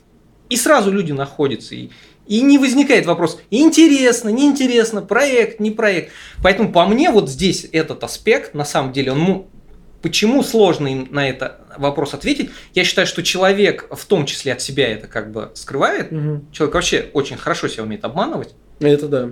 Это прям, Мгм. да. И вот я считаю, что это как раз значимый аспект. И именно поэтому вот так ходят, ходят, ходят, ищут, что где-то... А представь, вот где-то вдвое ему больше дадут. Он что, не уйдет? Я в это не верю. Ну, это очень такой вопрос, э, на самом деле, без ответа. Ну, мне, смотря кто. Но, Ну, а- опять- Если ищет, понимаешь, это как на экзамене с билетами. Если ищет, что-то знает. Если уже ищет, значит уже Ну, морально это вот, готов. ну, это вот если реально чувак ходит вот так вот именно э, в поиске денег. А, ну, обычно, мне кажется, все-таки это не про поиск денег. Это, Это не то. Но я говорю, ну, что да. ты Не, ну, вот сейчас нивелировал просто этот, эту ну, ты имеешь в мотивацию. виду то, что вообще я как бы... а, Да, ты говоришь, что это вот не важно. Не, Я ну считаю- правильно, только это- ситхи все возводят в абсолют, конечно, да, не- не- не- нельзя так прям точно утверждать, что нет. Но я просто думаю, что это не Не, я говорю, что это большинство. значительное, что это значительное. Значительно? Что это значительный фактор, неосознаваемый в том числе и человеком. А, то есть ты просто в подкорке это для себя держишь и... Да, человек для себя это типа, ну куда вы пришли? Ну, де- деньги там. На самом деле, я уверен, что вот если бы он пришел ему там вдвое, понятно, что это нереально, ну представь вот. Я считаю, что вот, ну представь, ты сейчас вот выходим, поднимаемся там пару этажей выше, и говорит, давай мы тебе сейчас дадим вот и Ну, вдвое прям- больше. Прям вдвое больше? Прям вот вдвое больше. Прям вдвое честно. больше я прям очень хорошо подумаю, конечно. Понимаешь? Ну, сразу не, не скажу, что нет. Ну, блин, я просто знаю, если Но- там этажом выше, я же уже примерно знаю, что там меня ждет. Окей, да, И такой, ну, типа, блин, ну, не знаю, стоит ли оно того. Просто я Помните обращаю... картиночку эту старую, типа, у меня сайт сломался? И вылезаешь оттуда, проверяйте. Вот, я не хочу, блин, не, ну нафиг это, ну такое. Ну, типа. просто я обращаю внимание на то, что это все-таки более значимо, чем люди пытаются это выставлять. Ну, возможно, да, ты прав. Ты просто не думаешь об этом. Но оно есть. Но оно есть, и оно- Не вылазит, потому что не выстреливает нигде. И поэтому на этот вопрос просто его очень часто задают, типа люди из других отраслей там, не понимая, почему вот типа вот там он опытный, вроде много получает, почему он вдруг... А потому что, опять же, вспомним Егора, да, Мгм. опытный получает меньше, неопытный получает больше, чем должны. В Мгм. целом, где-то неосознанно в отрасли это есть, в том числе это вот по мне в этом выражается. Другой вопрос, что пока еще это не готово начать переворот. Ну, процессы все, они инертны. То есть это Мгм. вопрос там, 10 лет, может быть. Но эти процессы происходят, опять же, я считаю, что нужно об этом думать для того, чтобы подумать, а чем я буду заниматься, что я буду делать там через 5-10 лет. Но Мгм. опять же, не будем забывать, что есть э, две стороны определения опытный разработчик. Опытный разработчик, который сам себя определил опытным, и опытный разработчик со стороны бизнеса. И, может быть, человек, который, я не знаю, опять же, вот на одном из метапов меня спросили, такие типа, чем отличается джун от медла? Я говорю, ну там вот джун выполняет такие задачи, мидл посложнее, и там мужчина спрашивает, говорит, вот я сделал сайт, а потом приду вот в этот ваш enterprise и буду кнопку рисовать. И что, это вот я же сайт сделал, я же круче, я такой потом думаю, что вот чтобы сделать кнопку и чтобы ничего не упало, это надо суметь. И так вот, э, ну, потому что там больше, чуть больше зависимости, чем у одного сайта визитки. Так вот, э, если человек развивался всю жизнь в одном стеке, например, и он может не знать, что есть вокруг, или ему может быть интересно, как в случае с э, человеком, который писал на, на, ноде ушел на спринг. Он может просто походить по собесам, это как, знаете, вот э, сжатый формат метапа. Ты за час тебя вот, твои пробелы найдут, они у всех есть, я думаю, на любом там уровне. Найдут твои пробелы, расскажут тебе что-то интересненькое. Ты подспрашиваешь, э, может быть, как они решают какие-то проблемы. Там, то, что тебе можно знать, тебе расскажут. Ты уже, то есть, помимо Э, выяснение, сколько ты стоишь, выяснение своих пробелов, ты также подчеркиваешь какие-то клевые решения, которые не гуглятся нигде, потому что, ну, опять же, э, вот, Коль, когда мы с тобой работали, mm-hmm. ты что-то делал такое, всякое разное, и такое, типа, да нафига мне это постить? Ну, это же очевидно. А потом выясняется, что вот были какие-то штуки, которые никто никогда не делал. Было, было, вот, да. И начинаешь по форумам спрашивать, все такие, ну, типа, это же на поверхности, что объяснять? Вот. А тот, кто никогда с этим не сталкивался и хочет такое применить, он даже не знает, что такое есть. И начинаются одни и те же костыли велосипеды. Поэтому вот, да, чтобы оценить себя, чтобы узнать, сколько ты стоишь и найти что-нибудь новенькое, интересное. Ну вот мой ответ был именно таким. Я просто договорить не успел, я решил придержать. Но вот ты сейчас как раз Все сказал... рассказал, да, я тоже сижу, да, да, да, все, да. Вот да. все темы раскрыл. Вот я как раз хотел сказать, что не, не, ну, не про деньги, потому что вот, ну, это мое личное мнение, да, но вот мое личное мнение, почему ходят, это для того, чтобы, во-первых, узнать, что ты не знаешь, а такое есть всегда даже у самых крутых скилловых чуваков, обязательно найдутся дырки какие-нибудь. И второе, это узнать, а что вообще интересного. Ну, например, э, сейчас RX модный вообще. Вот придешь куда-нибудь, и тебе скажут, у нас вот здесь RX, у нас реактивщина, все вот это вот. Вот, мне так хорошо без реактивщины, вот честно могу сказать. Все работает, вообще все классно, все здорово. Но вот я где-то там слышу, да, что есть реактивщина. И ты вынужден тыкать. этим заниматься. Да, я вынужден деле. сам для себя такой, ну потому что, блин, а я что, я не смогу там с пацанами, с нормальными пивка попить, потому что они там начнут про свой RX разговаривать. И я такой, а, а ничего а я на jQuery а я, Да, да, у меня все работает. Ну все работает, все работает. Ну вот, вот, и берешь, а потом такой начинается вот эта вот волна, когда тебя, ты понял, что на самом деле там э, очень круто все это работает, реально вот этот вот RX, например, и ты прям нашел кейс, в котором он тебя спасет. Вот прям вот реально сейчас вот ты его внедришь на следующий проект, и все будет гораздо проще, вот гораздо проще, чем это было до этого без него. И ты берешь его, внедряешь. И вот, короче, ты такой сходил туда, поболтал, тебе сказали, что ты этого этого не знаешь, и ты узнал, что есть вот такая вот новая балалайка, с которой сейчас все играются, взял, потестил ее, понял, что она тебе нужна, внедрил ее, и все работает. Вот. Самое интересное, когда ты что-то не знаешь, ты это изучаешь, приходишь опять на собес, такой, я это знаю, такой, давай, вот тебе нестандартный кейс, что будет? И ты такой, угу. И то есть сначала ты не знаешь. Ну я пошел. Нет, сначала ты не знаешь, потом, когда ты знаешь, тебя уже начинают проверять на нетривиальные решения. Ну, да. И ты такой, хм, а что так можно было? И то есть, опять же, такой формат сжатого метапа. Тебе за час рассказывают много интересного и такого, именно прям твоего уровня. Потому что на метапе обычно уровень докладов, он такой, ну, усредненный. То есть там есть в зале очень крутые чуваки, чуваки, которые пришли в Инстаграм запостить, что они вот такие креативные. И есть как бы ребята, которые пришли за знаниями. И вот э, доклад ориентируется вот на среднюю такую вот... Э, ну да, он размазанный такой. Да, размазанный. А тут да. тебя прям конкретно так вот насилуют час-полтора, и ты такой выходишь, такой, Фух. Ну, про собеседование, на самом деле, это вообще отдельный разговор. Вот можно подкаст целый записать про собеседование.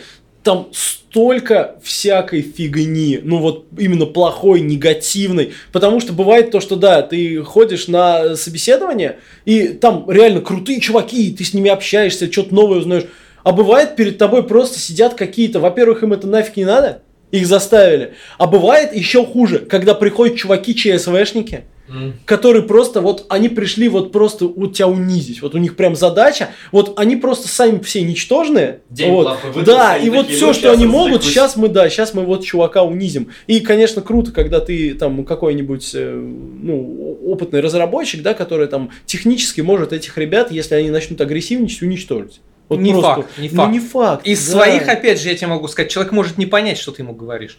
А у меня была ситуация, когда я понял, что человек гонит пургу какую-то, при этом на практике он с этим не работал. А, ну, это Потому что вот я ему пытаюсь объяснить а, вот решение, которое он проблему предложил, а я вижу, что он не, не догоняет, о чем ему речь.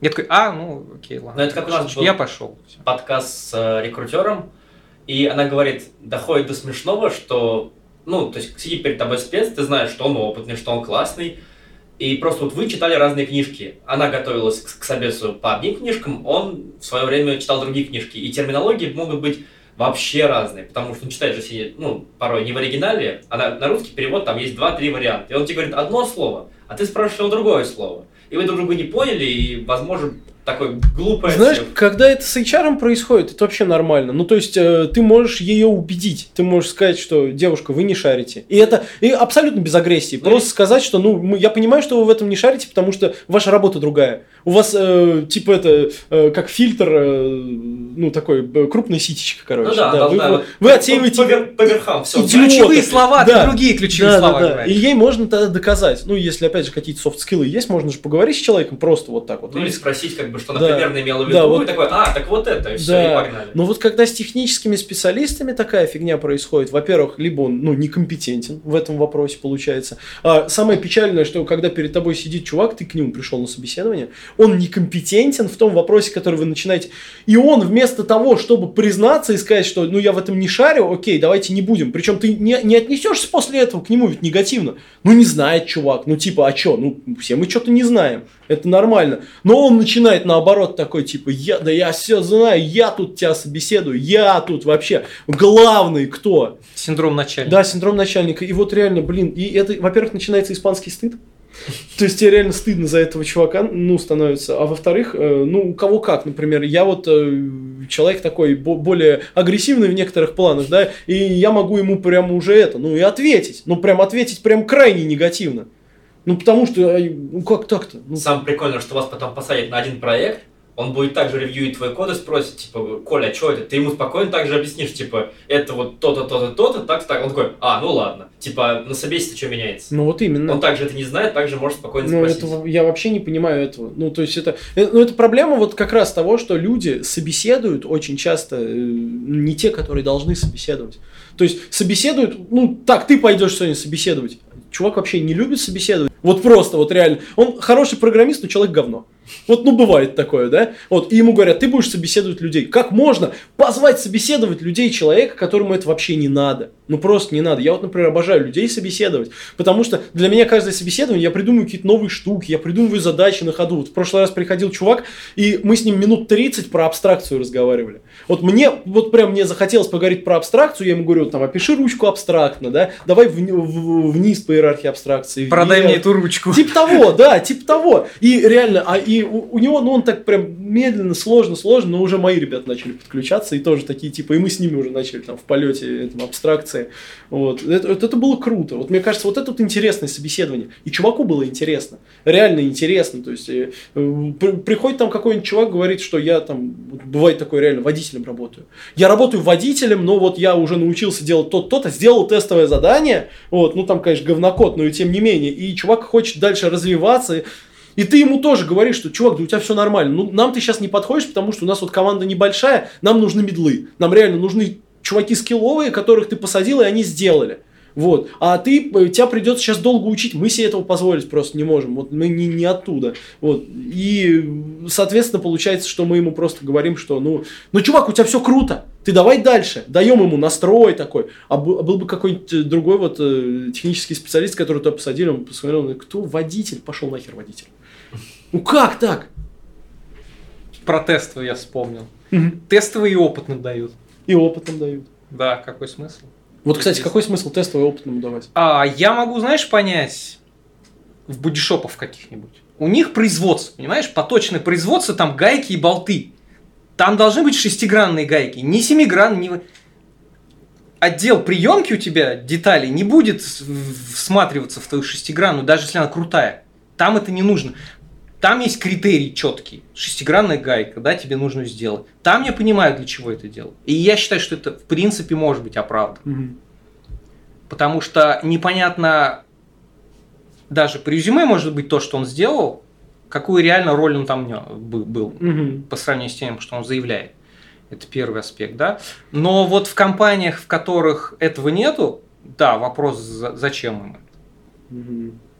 Ну и не будем забывать, что вот, опять же, есть люди, которых сделали тем лидами, которые не хотели, а есть люди, которые досидели до тем лида. Вот что... А, и он тестовые задания. Ему когда-то Нет. давали, и он теперь Ну, то есть- тестовые Нет, задания. есть- Да, есть, кстати, такой аспект. Нет, да. есть, то есть, знаешь, как тебе объяснить? Смотри. Нагуглить быстро перед собеседованием про люки из Гугла, это же Гугл. Нет, я Вот тому, что- дайте, это же все делают. Да, после там 5-7-10 лет разработки и каких-то собесов, ну, если ты ходил по собесам, у тебя уже есть определенный пул вопросов, есть пул ответов, есть там примерное понимание плюс-минус там всех тестовых заданий в твоем городе, ты как бы вот вступительно ты можешь пройти. И поэтому, вот, опять же, человека могут уже прийти, посмотреть, поспрашивать, а кто он вообще такой, как бы действительно ли он тот, за кого себя выдает. Мне когда тесты дают, я говорю, сколько стоит, вот, и готов сделать только те, которые за деньги. А, ну, кстати, вот это, Это офигенно вообще. тема. А чё нет-то? Мне кажется, это Причем очень правильно. смотри, а, как, вот в компанию приходишь, они это не обсуждают, но ты говоришь, ну окей, ладно, давайте, я тестовый сделал, но только сколько вы за него заплатите? И знаешь, э, кто-то там говорит, что да, тестовый там, ну как бы мы не готовы за деньги, ну окей, понятно, да, здесь. Ну. Но многие вообще без проблем, типа, а вот у нас там стоит. Ну, типа, твои человек часы Ну, бы да, ты- Да, Да. да, да. Они П- еще и потому что сразу оценивают тебя как специалиста. Да, это в том числе, да, я считаю, что аспект, потому что ты понимаешь, сколько твое время стоит. Конечно. Потому что, привожу простой пример, на HitHunter, если ты будешь заполнять свою... Мы, кстати, ушли уже, да, в собеседование, ну окей. Ну да. Немножечко затронем, да. Вот ты в HitHunter заполняешь, когда отклики на вакансии. Там HitHunter прям в верхнем окне, ты, наверное, давно это не делал, да? Он Очень пишет. давно, да. Э, вот для чего на собес еще ходить? Вот ты вот такие штуки узнаешь. Мгм. Там вылазит окно от HitHunter. Вам нужно заполнить еще 9 заявок, чтобы у вас был один отклик. Мгм. Дальше ты еще отклик делаешь, вам нужно 8. То есть я понимаю, почему они пишут. У них есть статистика откликов, и они тебе помогают, пишут. Мгм. То есть тебе нужно найти 10 компаний, которые тебе подходят. Не все вакансии на рынке, а те, которые тебе подходят. Ты в них пишешь 10 отзывов, да, если мы представим, что в каждой из них тебе говорят, сделай тестовое задание, а если ты его делаешь, ну, как-то нормально, а не на, извините, отъебись, то ты тратишь там хотя бы час, это 10 часов уже. А по-хоро- день. А по-хорошему, если ты это делаешь э, более хорошо, то это два часа. А еще есть другая проблема. Когда ты опытный человек, в последний раз ты развертывал эту систему два года назад, когда стартовал проект. Сейчас ты используешь функционал X, Y, Z, новую систему ставишь. Блин, а там этого нет. Мы же Мгм. это накастомизировали. Ты вспоминаешь, что полгода назад для облегчения всей этой темы, чтобы быстрее, вы это впилили, а в коробке этого не было. Блин, такой, этого в коробке нет, надо как-то по-другому решить. То есть в этом смысле ты хуже юниора, потому что он это делает регулярно, Да. а ты это не делаешь, ты это Да. делаешь на другом уровне. И здесь ты банально даже эти простые вещи начинаешь долго. И у тебя этот час выливается в 2, в 3, а если это 10, это рабочая неделя может выйти. Развернул микросервис, чтобы просто тестовое пройти. У нас э, есть тестовые задания, два, но мы их придумали прям, ну то есть мы прям в это вложились реально. Мы придумали, у нас есть типа абстрактная компания воды, и надо сделать э, фронтовое тестовое это UI-ку, а бэ- бэковское тестовое это API-ку. Вот. И для вот этой вот компании воды, чтобы можно было прям натыкать, там заполнить все и водичку заказать. Вот. Еще там телеграм-бота можно дописать. Ну, типа там минимум, максимум есть задача. Прикольно, И- да. Ну, типа, мы прям постарались. Мы прям, знаешь, реально хотел сделать круто. Люди делают тестовое. О, прям и реально много людей делают тестовое. Некоторые Потому что делают- интересно. Интересно. Интересно. Вот интересно. что, да, вот мы взяли, потратили время. Но мы г- готовы были к этому. Мы знали, что, скорее всего, сейчас, если мы сделаем классно, люди будут делать. Отношение просто другое совершенно. Так вот, э, меня недавно один товарищ спросил, ну, это Рома был на самом деле. Он меня спросил, типа, что там типа, вы вилку не пишете, а зачем вы тестовые заставляете делать? И я ему ничего не ответил, ну, потому что я просто не хочу вот этот вот срач разводить э, в переписке. Я говорю, ну, приедешь, если хочешь, поговорим, я тебе объясню. Вот сейчас э, Леха как раз про все про это говорил, и вообще, в принципе, вот эту вот всю тему мы сейчас раскрыли. А, не обязательно делать. Мы никого не заставляем делать тестовое задание, во-первых. Если напишет человек, вот ну просто напишет и скажет, что у меня времени нет делать тестовое. Или он скажет, ну, я мидл, я уже просто, э, вот э, похожих кейсов у меня вот, ну, вагон за два года. Вот посмотрите мой GitHub. Не смотрят эти сразу, говорю, потому что, чтобы понять в GitHub, должен зайти человек и понять, что ты там делаешь. Да. То есть он должен понимать, что надо заглянуть, что вот там есть страничка комитов, Угу. что и он хотя бы должен понимать, что вот список вот этих непонятных штук, это что ты делал, а не что ты сделал один комит сюда и типа его притаскиваешь. Я так понимаю, что сейчас это информационное пространство замусорено, потому что многие новички на GitHub все это выкладывают, людям это скидывают, да, никто в этом копаться не хочет. Ну да. Ну вот и просто у, меня вот такие кейсы, да, например, э, скидывают там, говорят, вот есть GitHub, я не могу делать тестовое задание по причине того-то, того-то, того-то. Окей, мне скидывают GitHub, вот мне там, например, Артем говорит, что вот этот вот чувак написал то-то, вот посмотри его GitHub. Я открываю GitHub, я смотрю, я вижу, что там все плохо, например, я говорю, ну, чувак, чуваку учиться. Или если я вижу, что там прям нормальный такой обычный медловский код, ну ничего там, или там он джуновский, но он такой сильный уже, прям очень структурированный, хороший код, я говорю, зовем, Зовем, пускай человек приходит, да бог с ним с этим тестом, ну не может он его делать. Или другое, вот мы как раз это тоже обсуждали-то, с ребятами сидели здесь, что э, если человек придет и скажет, ну он просто скажет, что я буду делать тестовое только за деньги. Но мы опять же посмотрим, а стоит ли ему платить эти деньги. Ну, типа, вот если у него есть GitHub или какие-то просто, да, бог с тобой, если ты там так э, боишься open source, что твой зол- золото-качественный код э, святой украдут, что угодно вообще, хоть, э, Бесплатно. хоть ТРГЗшку скидывай, и я сам лично посмотрю твой код, вообще там потрачу на это 5 минут. Для того, чтобы мне понять, стоит чуваку там заплатить за его человека часы или нет, мне хватит 5 минут. Я прям там в Виме все это посмотрю быстренько, и все мне сразу станет понятно. Вот. Но если то человек стоит того, и он говорит, что вот я хочу, вот как ты как раз сказал, я хочу деньги за тестовое, да мы ему заплатим. А почему нет? Он тратит свое время? Тратит свое время. Пожалуйста, без проблем. Мне Это- кажется, это новая тенденция, которая будет. э, Будет. Я уверен в этом. Сейчас вот да. Просто люди не заявляются, Ну да. никто не предлагает. Кто-то заявляется, говорит, не вопрос. А что, ну да, ну ты же тратишь время свое. Это, это просто адекватность. Это показывает адекватность компании, которая тебя хайрит. Изначально это показывает адекватность тех сотрудников, которые именно управлением занимаются непосредственно. Мне кажется, это вообще супер круто. И вот здесь должно прозвучать, а что так можно было?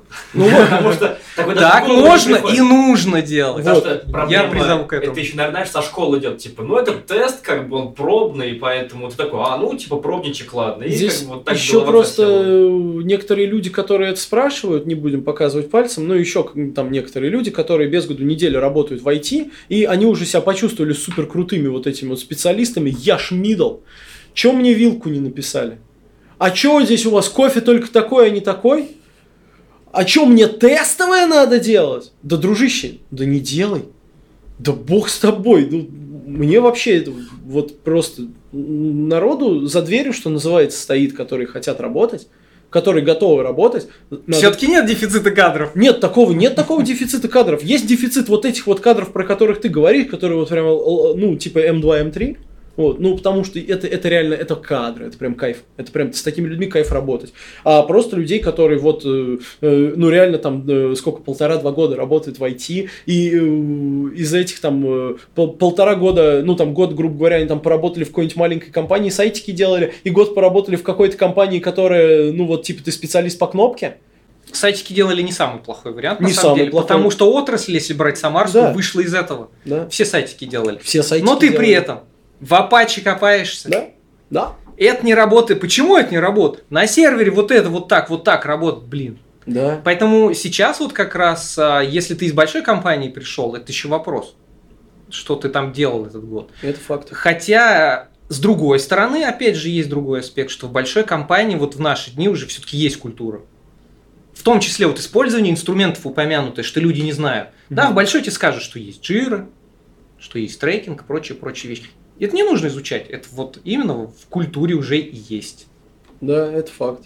Ну, на самом деле, сейчас это просто уже такая эволюция происходит э, и в маленьких компаниях, ну, которые, вот которые сайтики делают, там понятно, там все. Да, они уже все умерли. Они уже умерли. 10 реально. лет назад Да. все веб-студии умерли. Кризис, а, кто помнит, там 8-9, все они умерли. Все, ко- которые сейчас э, живы, Они небольшие, ценник подняли. да, они занимаются за миллион. Там уже не сайтики даже делают. это не сайтики, это, это уже информационные сервисы, системы. Да, системы, Сервисы. да, это прям такое. Интеграция. Интеграции какие-то, да, с теми же самыми там да. телеграммами, э, со слаками намутить какую-то С штуку, банками. что там с банками. А API да. сейчас у банков я видел вообще. Тинькофф. я- Да какой Тинькофф? Там вообще... Сбер. Ну, Сбер, да. Ты Сбер, понимаешь, Сбер. вот мы, я когда-то хотел, вот с- я с Германии там работал, я хотел себе автоматизировать мой процесс как ИПшник. Потому что Мгм. я пони- по- понял, что у меня много времени это отнимает. Мгм. Эти выписки, черт. Я искал банк, который мне позволит закодить это все, чтобы не делать. Да. Я в каком-то Подмосковье нашел какой-то судостроительный банк на, Дре- на Red Only только. И все. Не было это. Сейчас я полгода назад или год назад, я уж не помню, открыли, какие есть в API. В Сбере я посмотрел богатейшая API-шка у Мгм. тебя. Да, Делай щас- не хочу. Сейчас вообще, конечно, все. Вообще круто. Сейчас, сейчас RQ-код, чик. круто, да. Вот э, как сейчас стать опытным разработчиком? Блин, да бери, да становись. Бери Инструментов реально. просто масса, реально. Вот просто. А это сиди, проблема, кстати, информационная за, вот, зашоренность. Да. И поэтому, вот по мне, вернемся к опытным разработчикам, хождение их на, на собесы для того, чтобы быть в отрасли. Вот по мне проблема одна из этих, вот, собственно, этой социальной группы, скажем так, в отсутствии связи с коллегами. То есть вот типа ты вот эту связь себе вот так делаешь через собесы. Мгм.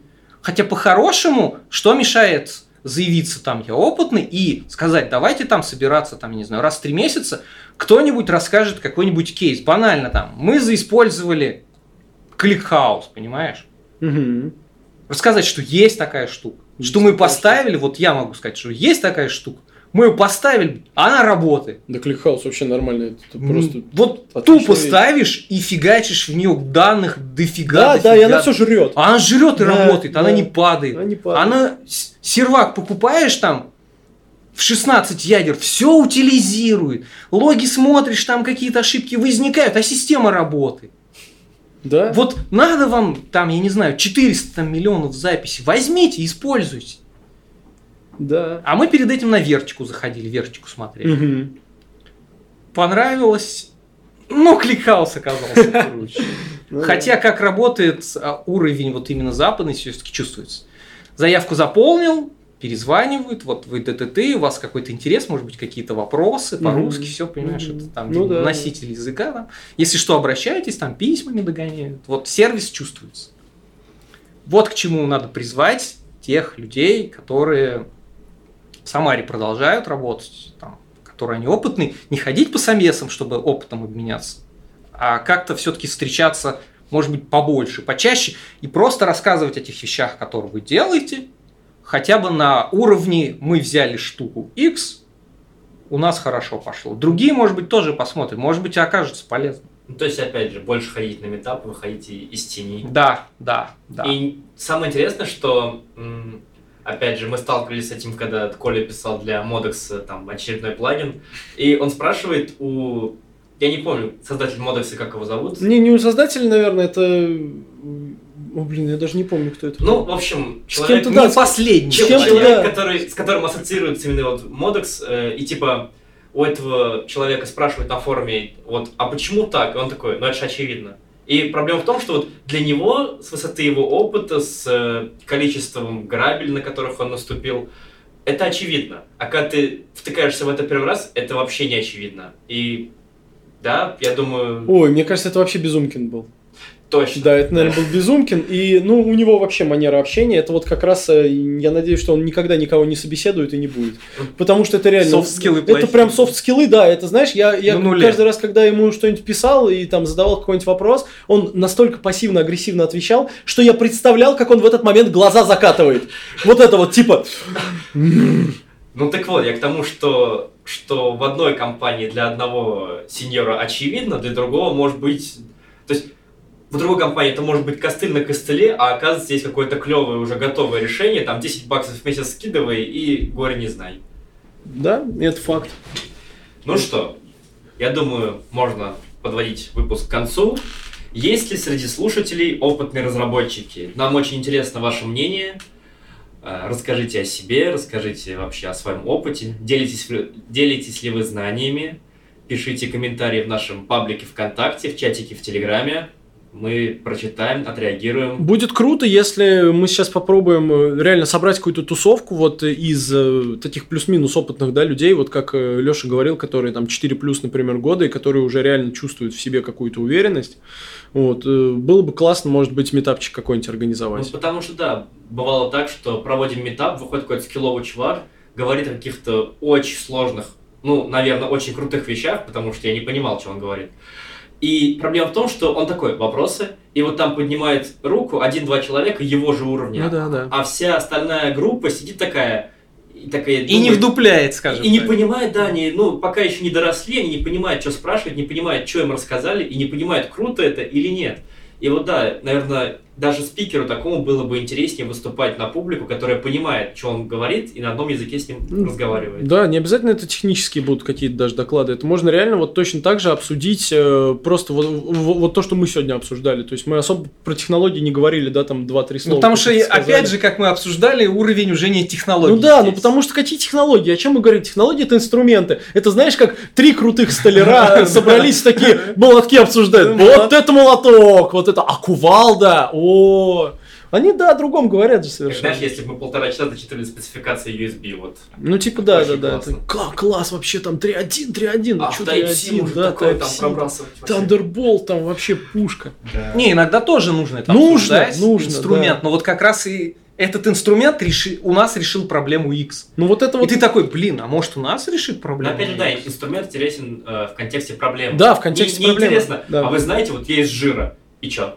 Ну, ну жира. А когда ты объяснишь, что это, как она решает там такие-то проблемы, пятое, десятое, все таки а, ну да, наверное, вот удобно. А что есть кроме джиры, кстати? Да, да. Вот, вот. Йотрек могу вот сказать. Это, вот Йотрек есть, да. Мы всех при, призываем опытных, и да и, в общем-то, мы и неопытных, конечно, тоже призываем, но если получится собрать какую-нибудь опытную тусовку, это будет очень да. здорово. Можно прям реально замутить какой-нибудь метап, собраться, поболтать. Вот знаешь, опять же, опытный, это как, знаешь, на вакансии уверенное владение технологией X, и ты уже задумываешься, а уверен ли я владею? То есть, вот, ну, я думаю, как, ребята, у которых опыт там 3 плюс, например, 3, от 3 и выше лет, они уже, я думаю, достаточно скилловые, чтобы э, что-то рассказать о своем опыте. Ну, Поэтому, либо потому, послушать опять. Потому что, опять же, бывают да. ребята очень крутые, ну, прям офигенные. Он такой, типа, ну, я недостаточно хорош.